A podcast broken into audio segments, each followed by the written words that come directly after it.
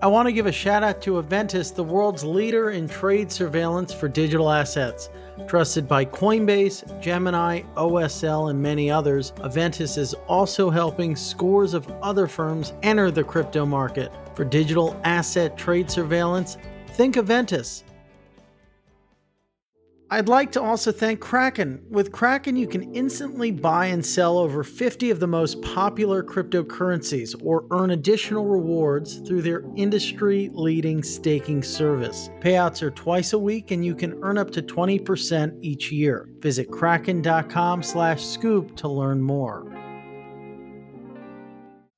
Exodus is one of the most loved crypto apps due to its sleek design and easy to use exchange feature. Secure and manage over 130 cryptocurrencies from your computer or phone. No account registration is required. Download Exodus at exodus.com and you're ready to go.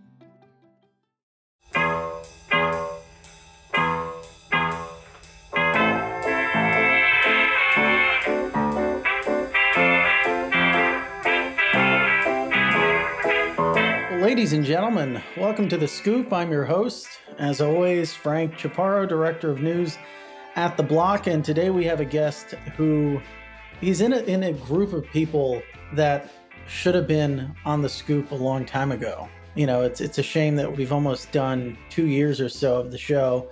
And Josh Lim, head of derivatives at Genesis Global, is only making his first debut of course, we've been following Josh, not just on the scoop, but at the block for a long time.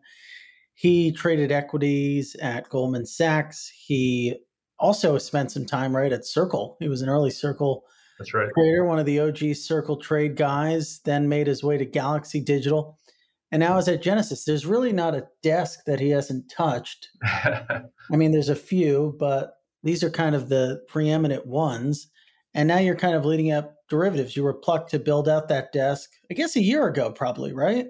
Yeah, that's that's right. Um, a little over a year ago, joined from um, Galaxy, and um, yeah, have been uh, lucky in that the timing was great for the entire industry to really build out more of an institutional-facing business. But um, it's been fantastic to be in this seat with the group of guys that I'm I'm working with at Genesis, and you know, there's really we're just barely scratching the surface in terms of what the institutional market participants want from our uh, derivatives business. That's a great segue into how I wanted to sort of kick things off with the show.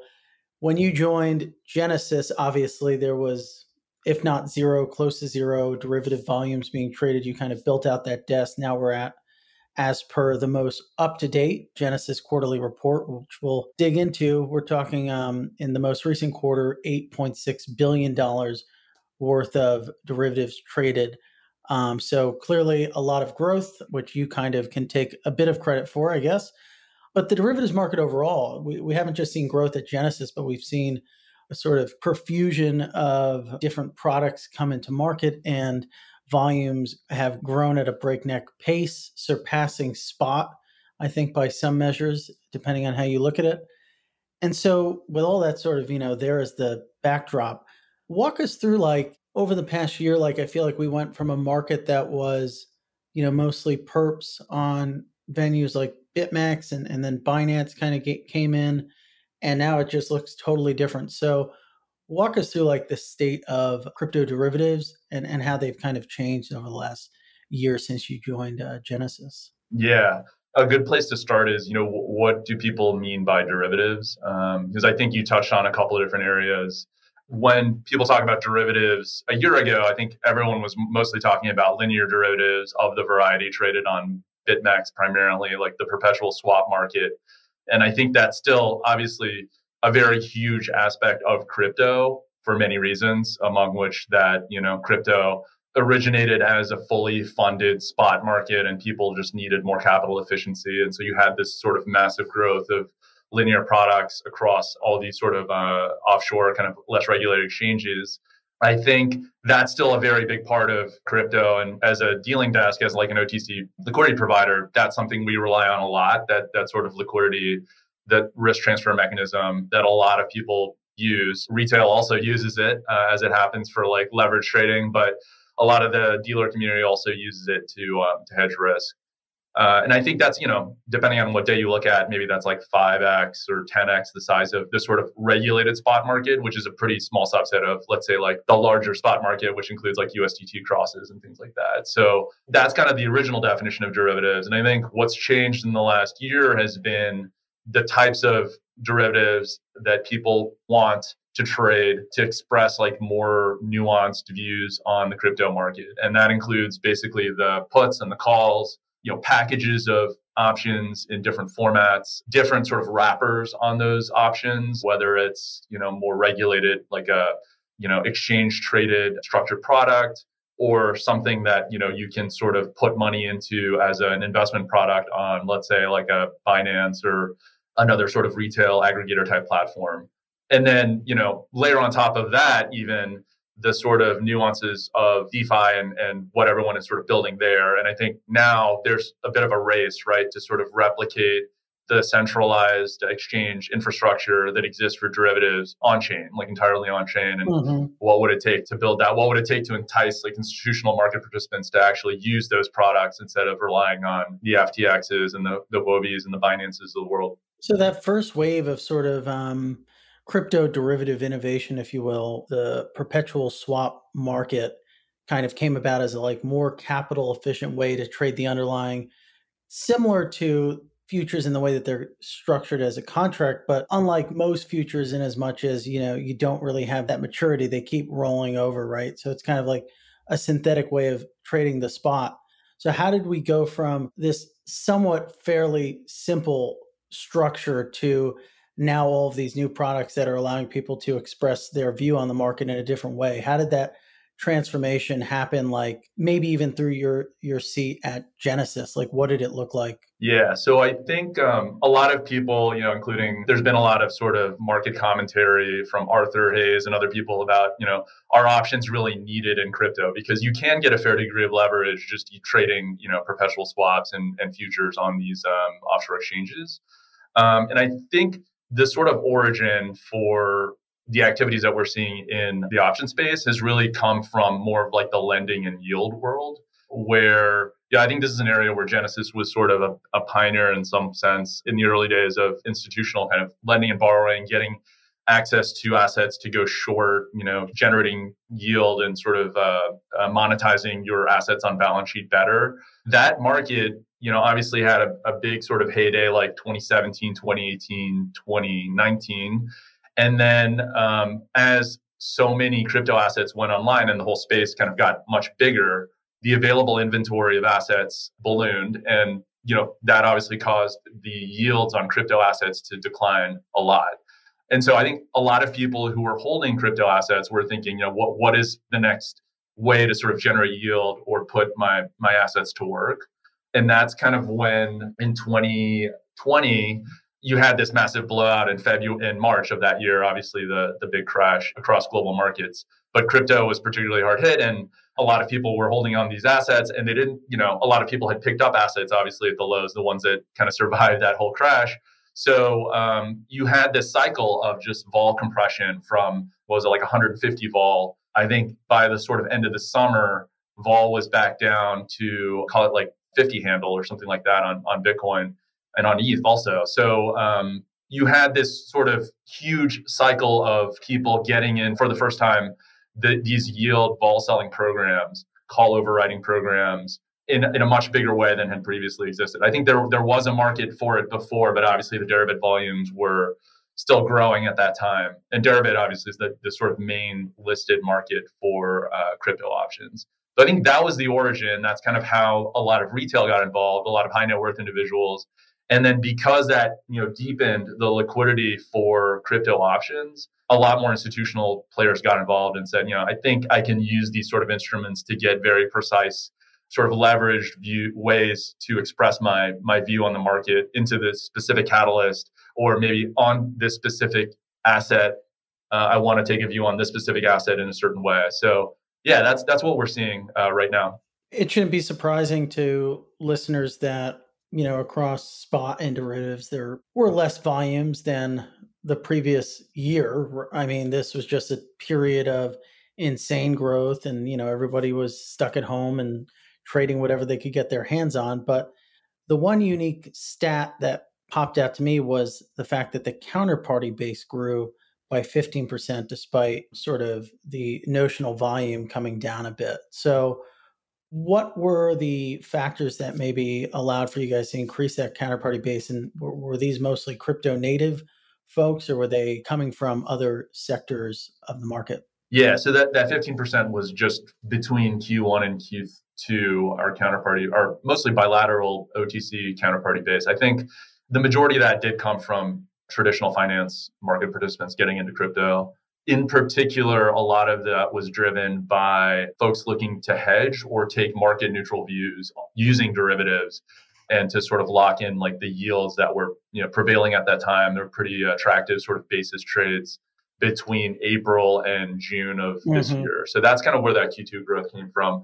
I'd say like, you know, the crypto native hedge fund market or segment to us has always been the core of like Genesis's franchise, I think. So I think a lot of those counterparties converted pretty early to using options in one way or another. Um, and so they're they're already in there. They're already pretty active. I think they're like if you see, for instance, like on Deribit, you see like 100, 200, you know, all the way up to like a couple thousand Bitcoin at a time of options getting traded. A lot of that is related to that sort of institutional flow from crypto native hedge funds. But I would say like the, you know, the the traditional guys that are getting in, uh, especially the ones that were getting in sort of keeping in mind April was like the the top, right? That was the Coinbase listing. And I, I was I was looking at a chart of Bitcoin the other day. It literally was, you know, the top was basically the yeah. day of that listing. And I, I don't think it was a surprise to anyone retrospectively. I think even while we were living through it, everyone was like, yeah, this is definitely the top. Everyone sort of piled into crypto end of Q4. Were there any, not to interrupt you, but yeah. um, I'm curious just like on that day or like around that, around that listing day, were there any signs in the derivative market at the time that kind of indicated that people were looking to express a view that that we were near the top or close to the top? Yeah, I, that's what I was going to say. Is yeah, I, I, think everyone had that in their back of their minds, but um, mm. nobody really acted on it in a meaningful way. I think everyone was sort of thinking, you know, this time is different uh, type of mentality. But I'd say the newer guys that were getting into the space from the traditional finance side, I think they were a little bit more prudent from what we were seeing in the sense that they were actually looking to sort of de-risk holdings that they had acquired, like maybe back half of 2020 first month of 2021 trying to sort of play for that that listing and the the bump associated with it. Or they were looking to just capture like these yields. And i think the sort of like good topping signal was just like how much you know euphoria was in the market in the in the basis curve like in the futures curve right? Like you had basically 3 month futures. I mean even all the way out to like I think like September and December, we're, we're implying something like 30 or 40% annualized premiums to spot to hold you know yeah. long positions so there was just like enormous demand for leverage at that time and i think everyone was sort of even though there was this sort of consensus like you know this, this is likely to be a market top there was all these other you know things that people were throwing in the mix like the defi sort of explosion the growth in tvl and like i think people forgot that the tvl and the market activity and the on-chain activity all that kind of stuff is very it can be a virtuous cycle or it can be a vicious cycle right? It's all it's all kind of like one way correlated. So yeah i think everyone kind of created these narratives at the top of like you know there is organic growth there's real adoption and there is. It's just like you know you get the overshoot at the top. So but yeah, like I think I think a lot of people put on these more, you know, sort of market neutral trades, sort of April, May. And then, you know, when we did get that crash, like all the way back to um, 30, a lot of people saw some big unwinding of the basis trade. Exactly, exactly. Yeah. And and you could see, you know, when retail got blown out, that the curves went inverted and you know the free month point was maybe uh, minus 10 or minus 15 percent below spot and i think that's when a lot of people came in and were trying to pick off those lows we didn't really stay below parity for that long. At what point does the premium between futures and spot look troubling to you in hindsight? Like looking to the future yeah. now, like if we get to 40% again, is that going to be where you know you, you would expect folks to kind of de-risk at that point? I think so. I think so. I think um what that exercise was was an exercise in how much it was like the market trying to discover how much capital was in the space to sort of arb these inefficiencies away and I think what my sense is post that sort of May sell off, we've had a lot of people on board with us. specifically to be prepared for these types of scenarios. So I think there is a lot more capital um, that took notice of these types of blowouts um, that happen. You know, they're not that infrequent in crypto. I think they're looking for good entries into the space, which which to me means unless there's another sort of massive wave of retail participation that has the same degree of euphoria that um, you know earlier this year had. Like i think there's not going to be as good opportunities. I think people are going to you know when it gets to let's say like between 10 and 20 percent you know might be kind of the top where people yeah. come in and start shorting it. You keep bringing up something that we've been paying a lot of attention to and this is kind of the from my vantage point it looks like it's becoming more of a thing this this idea of market neutral strategies. Obviously they exist in traditional finance but it seems like they were born out of this last crash in a sense it's something that since may we've seen a lot of firms announce their intention to launch a fund that's market neutral block tower is one example i think the firm Vision Hill, which was acquired by Galaxy. They also either have launched a market neutral fund or are going to at some point in the future.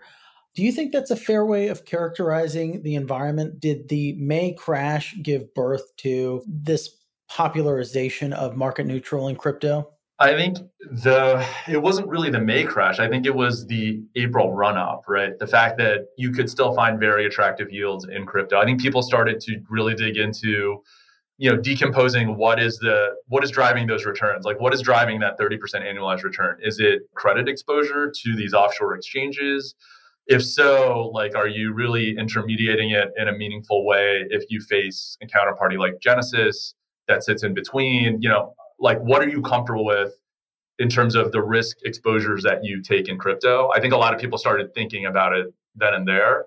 And then the other thing i would say is like i think there's a proliferation now of ways to get market neutral yield in crypto that just didn't exist like a year ago. So I think kind of yield farming, like stablecoin yield farming in DeFi space, vol selling strategies that are more market neutral, things like um, kind of systematic, like stat arb type strategies across all the different assets that exist in the space that you would expect to have sort of systematic correlations um, mm. over time. I think there's a lot more of those because there's just more tradable assets. I want to give another shout out to Eventus. Eventus is the world's leading platform for digital asset trade surveillance, market risk, and transaction monitoring, with some of the largest crypto exchanges and institutions in the world using Aventus to drive efficiencies in their regulatory operations and mitigate the risks of fines and reputational damage. Visit EventusSystems.com today to find out why 80% of the firms who take a custom demo become clients. Shine a light on your trading today with Eventus. For the last 10 years, Kraken has been known as one of the best platforms for trading crypto online. Now, with the new Kraken app, it's easier than ever to buy and sell over 60 of the most popular cryptocurrencies on the go 24 7. Simply download the Kraken app, connect your bank account, and start investing for as little as $10. Just a minute is all it takes to get started. I also want to give a special thanks to Exodus. Exodus is one of the most loved crypto apps due to its sleek design and easy to use exchange feature. Secure and manage over 130 cryptocurrencies from your computer or phone and interactive charts let you view the price history of a specific asset and your portfolio's performance over time. Sync your wallet across multiple devices to access your funds from anywhere. Maybe the best part is Exodus is integrated with the Trezor hardware wallet, making advanced security easy for everyone. Download Exodus at exodus.com today.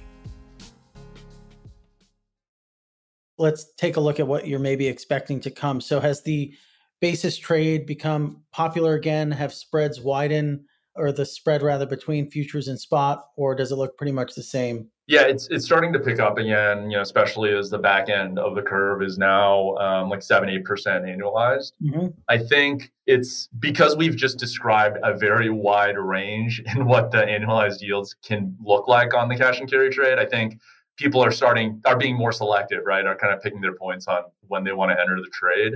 And I think a lot of people now are realizing like if you put on these trades, even though they're sort of billed as market neutral, you are taking a pretty strong directional view, right? Because the basis is very correlated to spot moves. So um, if you were to sell the basis now at seven or eight percent, you're essentially taking a bit of a bearish bet here that either the market stays range range bound for through the end of the year, or uh, you know you can uh, kind of like you won't get blown out, I guess, when the spread when spot rallies and the spread sort of widens, uh, especially in dollar terms, like when uh, spot rallies. So meaning the yield can stay the same, but the dollar, you know, the dollar difference between futures and spot will widen. So you're definitely, if you're trading that in like spot, you know, unit notional terms, you're taking a view on, uh, you, you have some beta. That's a little bit technical, but there's definitely something people are thinking about more.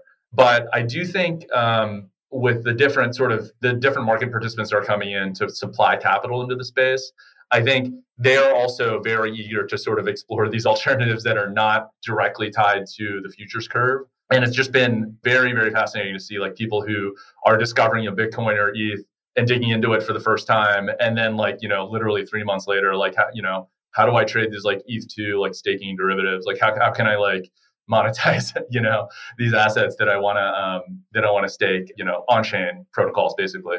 So um, i think the whole space is evolving in that direction where um, people are much more willing and the risk appetite is there to uh, take on more sophisticated types of uh, exposure so there's more there's a bit more appetite for risk. I feel like we all have short-term memory loss in crypto even after, you know, May, it's August now, so let's let's get a little bit more risky again. One thing that you noted in the report um, was this increase in demand for systematic protection kind of reflected in the in the puts and calls. Walk us through exactly so what does that mean and w- what's the significance of it? Yeah, yeah. So I think in a normal market in crypto, like you'll see mostly um, activity on the on the call wing. So meaning people are just looking for exposure to the upside or generating yield by selling calls. And I think what we saw over this quarter was this trend from something that was like maybe 80% of our volumes were just related to the call wing to a decline to something like 50 to 60%. So much more balanced view and I think a lot of that was from the crypto, I think it's mostly crypto native hedge funds that we deal with that were more willing to engage with us on hedging strategies. So, um, like a good example, we kind of mentioned this in the report is, uh, you know, when when crypto was hovering around like 55k, we had folks that are basically looking across the available strikes in the put wing and you know kind of optimizing the strikes that they want to do for uh, put spreads. So basically looking for attractive pricing on the implied volatility across two different strikes such that they could buy some cheap sort of protection for their portfolio. Obviously a lot of crypto funds have gotten very big over the last year. So you know guys that were say you know 300 million or 500 million or even a billion were buying you know substantial amounts of protection and there were ways to do this in, in pretty smart ways. I think we highlighted one where a fund was basically buying 10% out of the money put spreads, paying, you know, 1%, 2% type of premium. So basically looking for that sort of 10 to 1 type payout. And um, they were able to substantially add to their outperformance versus benchmark by doing this sort of systematically over time. So meaning, you know, rolling it over every two weeks when those puts um, expire. I think it takes a lot of discipline to do that because over time the premiums add up. But if you're willing to spend, you know, a couple percentage points of your fund on these sort of hedging strategies every year, you think about like the types of the upside that you have from being fully invested in your fund is maybe a couple hundred percentage points. So there is some sort of trade-off there where it does make sense to have that outperformance, especially on the downside, and you can market like a much better Sharpe ratio to your LPs than than maybe your competitors. Yeah, and I think that underscores um, a really interesting point, which is when you have a fund landscape that has many of the biggest players go from managing 250 million or 500 million or a billion to 1 billion 4 billion you know i'm sure we know of some funds between the two of us that are now 10 billion plus that you know most people wouldn't even know that they're this big at this point might rhyme with schmeradigm you know? But if we think about that i mean your, your hedging needs change and they change very quickly in ways that are maybe unexpected. So how do you navigate that as the counterparty? I, I imagine like you're kind of borrowing from the playbook of Wall Street, but you might have to do things that you weren't doing a year ago because the hedging and risk needs of your counterparties weren't what they are today.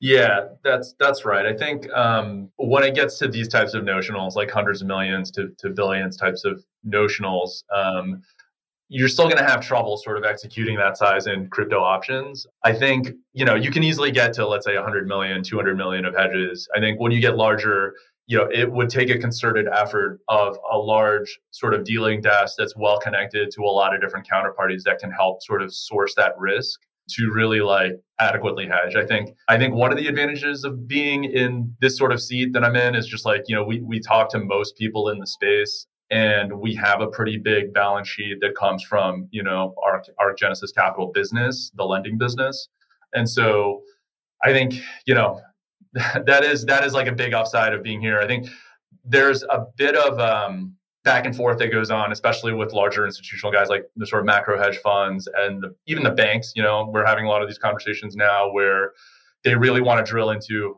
exactly what our credit profile is and we want to drill into theirs as well but you know in many cases these are firms that are larger than us so um, you know we have to demonstrate to them like here's kind of how we manage our collateral exposures here's the types of you know is the terms that we ISDA and CSA terms that we use for most of our counterparties and you know you can kind of see how we manage the risk how we manage collateral calls you know these are kind of the situations where we've you know in, in major sell-offs, this is kind of how our book performed. I mean, for the most part, you know, as a firm, we've done pretty well navigating. I think you've if you've read our previous reports, you've kind of seen how we like go into some of the bigger market events and how we position pretty defensively, especially our lending business. Um, mm-hmm. I think Matt uh, and Ro on that side of things, like they really think hard about how much inventory of cash and crypto to have on hand to deal with like sort of these tail events. So, you know, I think we're much less aggressive, I think, than other firms in terms of how we deploy capital. But a lot of it is mm. to take advantage of these sort of situations where you have a big blowout, clients are knocking on the door, you know, they want to deploy capital into these basis trades or they want to do something that requires us to have a lot of assets on our balance sheet. We can go to them and say, yeah, we, you know, we do have, you know, 200 million, 500 million here that you can deploy. I have a few non-report questions, but I figure we might as well kind of put a pin in that and then move on typically whenever we chat, we you're you're always my go-to guy. I hope the other Genesis people aren't getting too jealous. but um, whenever we talk about the report, I always ask, what are some of the things that surprised you this quarter? We probably touched on a few that maybe surprised you, but is there anything else that stuck out? I'd say a few things. So I'd say I'm surprised that even with the magnitude of the crash from 60k down to 30k, that there's still a substantial amount of like you know, despite all of the things that went went on with our counterparties, and you know, certainly some of them had some issues, some of them don't exist anymore, but a very very small fraction, right? I think the majority of the people that we dealt with managed to navigate that um, pretty well. And you know, there was never really an instance of a sort of a capital loss or any sort of impairment on our side even through all the the kind of turbulence, which is always you know a surprise to me that we can like manage our book so well, um, both on the lending side and the derivative side. I think yeah, a big part of it is you know people people are very willing to work with a big institutional firm like ours where we don't you know we don't have these sort of auto liquidation triggers right like we talk to people when things are happening in the market we sort of try to see what their thoughts on the market are what their book looks like and we um, go back and forth and decide on a plan for people that um, are uh, you know facing really fast markets and they're you know we never really run into the situation where we have to um, put a client in a bad spot. Hopefully that continues into the future but that that's probably the biggest surprising thing from the quarter. Yeah it makes a lot of sense one thing that's been interesting to watch over the past few weeks and no one really knows what the catalyst or sort of driver behind this has been is the decrease in retail product leverage that's out there on platforms like Binance and FTX, both decreasing, kind of putting the kibosh on the much lauded uh, 100x leverage. I think they've capped it both at 20x. What do you think of sort of this development and what does what does sort of like a decrease in the amount of retail leverage in the system mean for the market and what some of the things you guys do? Right. So, I mean, generally, with lower retail leverage in the system, I think we'll just see lower volatility in general, right? Um, and I think there was already a step down. Like if you if you kind of recall the way market structure was when BitMEX was the dominant mm-hmm. kind of linear derivatives market, and then post BitMEX, like the way the market trades is pretty different. You get mm-hmm. much fewer of the sort of like cascading liquidation effect. And you know, part of that too has to do with the growth of um, USDT or stablecoin margin futures. So you have sort of this ballast on the other side, like you have collateral that doesn't depreciate in a sell off, right? So I think that was like a preview of kind of what what it would look like to have less retail participation in a sense that you know I think there will be fewer sort, sort of of these like very large um, liquidation wicks, um, yeah. both on the upside and the downside. And it's funny, like you know, there was actually a pretty big one uh, around the time when FTX and Binance both reduced um, their uh, leverage factor. I think there was a big liquidation of Binance up to like 48k. But you know, the fact that that was notable is like interesting because you know usually there'll be a lot of those right over the course of the year, yeah. and that's like a big one that a lot of people saw and paid attention to. And it really took like you know a thin sort of like summer market to produce something like that, and and you know obviously all the regulatory stuff and all the kind of retail people having gotten blown out. I do, yeah. I, I think generally what it means is like more orderly markets and uh, sort of deeper and more substantial liquidity on um, derivative order books, basically. Well, that's good news for you potentially. Well, what about upcoming products? You know, we kind of talked about the first phase of the crypto derivatives market through those linear products and then, you know, more sort of put hedging and, and other things coming to fruition and more complex derivatives. What's what's the next wave? Are we going to see things like structured products or are we going to see securitization? What's on the horizon either things that you see other people doing or genesis? Yeah i think it's going to tend in the direction of more sophisticated derivative instruments and i think you can take your cues from you know what has happened in traditional markets right? So in equities there's the vix index which a lot of people track as a way to gauge market risk premium. I think that's you know there's a similar sort of measure on Deribit called DVOL that they um, mm-hmm. they publish. It's right now it's just a number. There's no tradable product associated with it. But I think you know you could easily see a world where a lot of people are trading basically implied vol using some sort of you know future instrument tied to that. I think there's probably a lot of regulatory hair around launching a product like that um, you know, either on exchange or trading it sort of bilaterally. I think there's a lot of things that need to be put in place first before people be comfortable trading it. And you know, I think there's also just a piece of you know there needs to be a lot more liquidity on um, on crypto options, in particular on like the, the way out of the money, you know, put put wing, right? That's kind of what you're trading when you're trading these sort of um, volatility derivatives. So I think that's um, you'll you'll see I think more people start talking about that and using that as an instrument to trade uh, kind of fear or risk premium in crypto. And then I think in terms of more sophisticated product set, you know, it's funny. It's like when you think about more sophisticated stuff and options, it's usually like retail that ends up using it, right? So mm. institutional guys understand like everything can be sort of decomposable to like vanilla things and kind of want to keep it simple. You want to have a position that you can trade in and out of.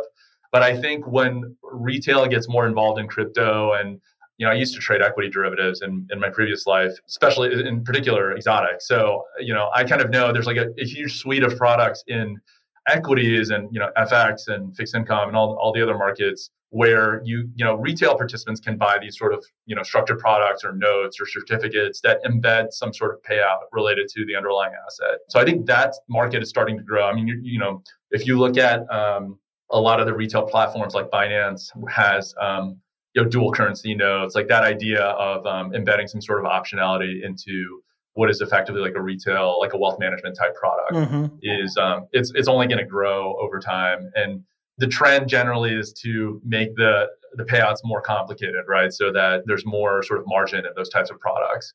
So I, I think that will definitely happen probably I would put it in the next like six to 12 months as there becomes more option liquidity.